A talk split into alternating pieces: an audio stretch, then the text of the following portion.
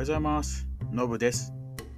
この番組では、笑えてちょっとためになる、うん十年前の私のアメリカ留学エピソードを配信していきます。留学に興味のある方、英語に興味のある方はもちろん、単に笑える話を聞きたいなという人にもおすすめですので、ぜひ気軽に聞いてみてくださいね。それでは始めましょう。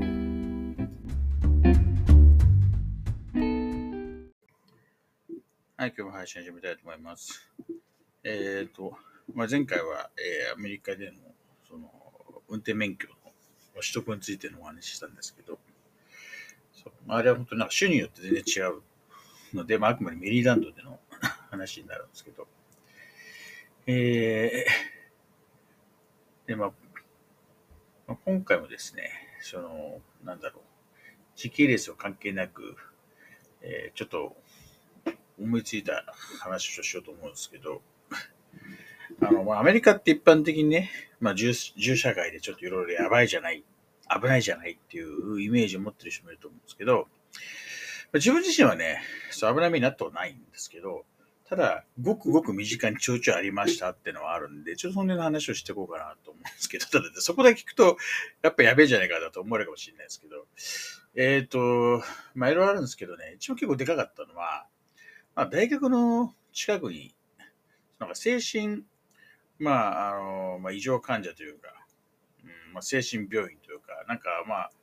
えーまあ、ちょっとその凶暴性がある人たちみたいなのを、こう、収容してる施設があったらしいんですよ。で、えー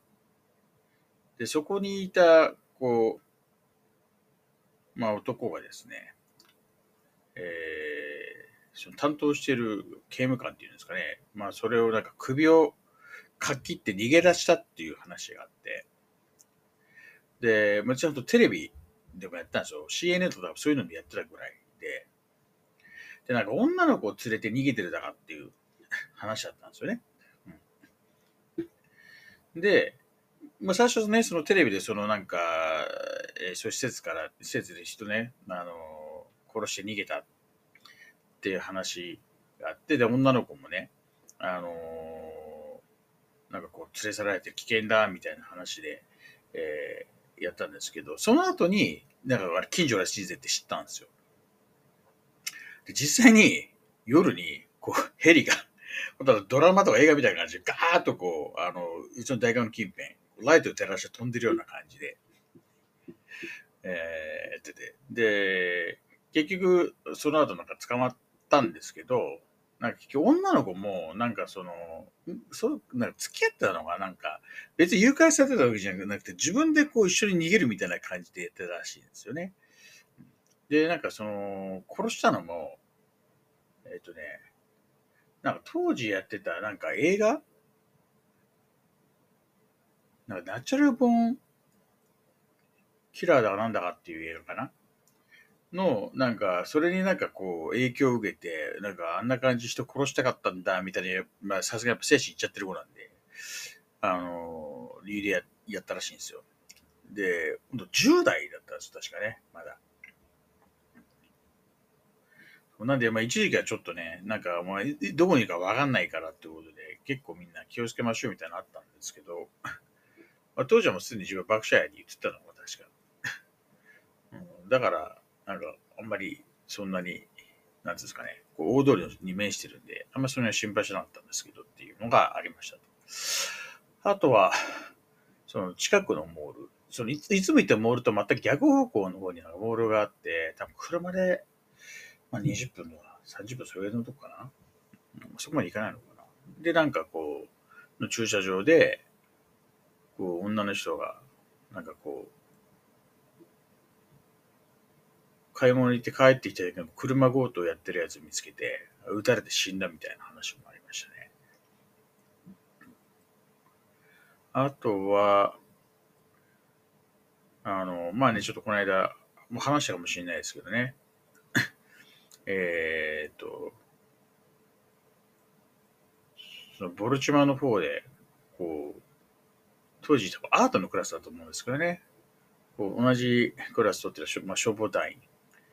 ね、まあ、あの、アメリカはね、その、年齢関係なく誰でも行けるんで、仕事してる人もいっぱいいるんですけど、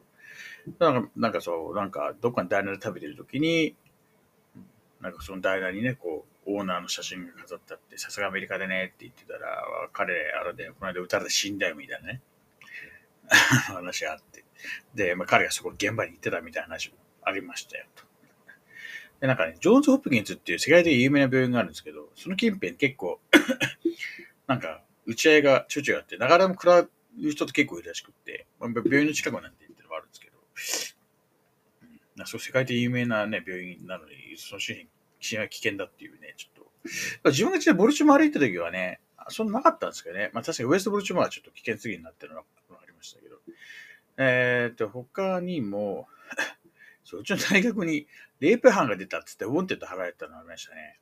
まあ、さっき言った通り、こう誰でも入れちゃうんで、で、実際その生徒の親とかも来るんですよ。普通に。なんで要するに結構年老いた感じの人とかも平気で歩いてて、ただ逆に言うと分かんないんですよね。あの、関係者はどうかなんて。で、そいつはなんかこの寮とか入るときに、まあ、オートロックなんですけど、こう開いた時にしれっと入ってくるらしいんですよ。で、まあ、さっきも言ったみたいに、こうね、関係者かどうかわかんないから、自然にスーッと貼られると誰も意識しないんですよ、入るとき。で、それでなんか、結構何かやられたっていう話がありましたね。で、ちょっと結論として捕まったかどうかっていうのは、明確に聞いた記憶はないんですけど、まあ、まあ一応思ってると亡くなったのは多分捕まったんだろうとは思うんですけどね。うんそんなのもありましたよと。あとは、そう、その、ウエストホールの、まあ、裏手にレジェンスタワーっていうのがあったんですけど、で、そこでですね、あの、銃を持ったやつがいて、誰か人撃ったのかな？うんで、閉じ、で、閉じ、閉じこもってますって話があって、で、それもテレビやったんですよ。でね、どっちだっけな？なんか、中国系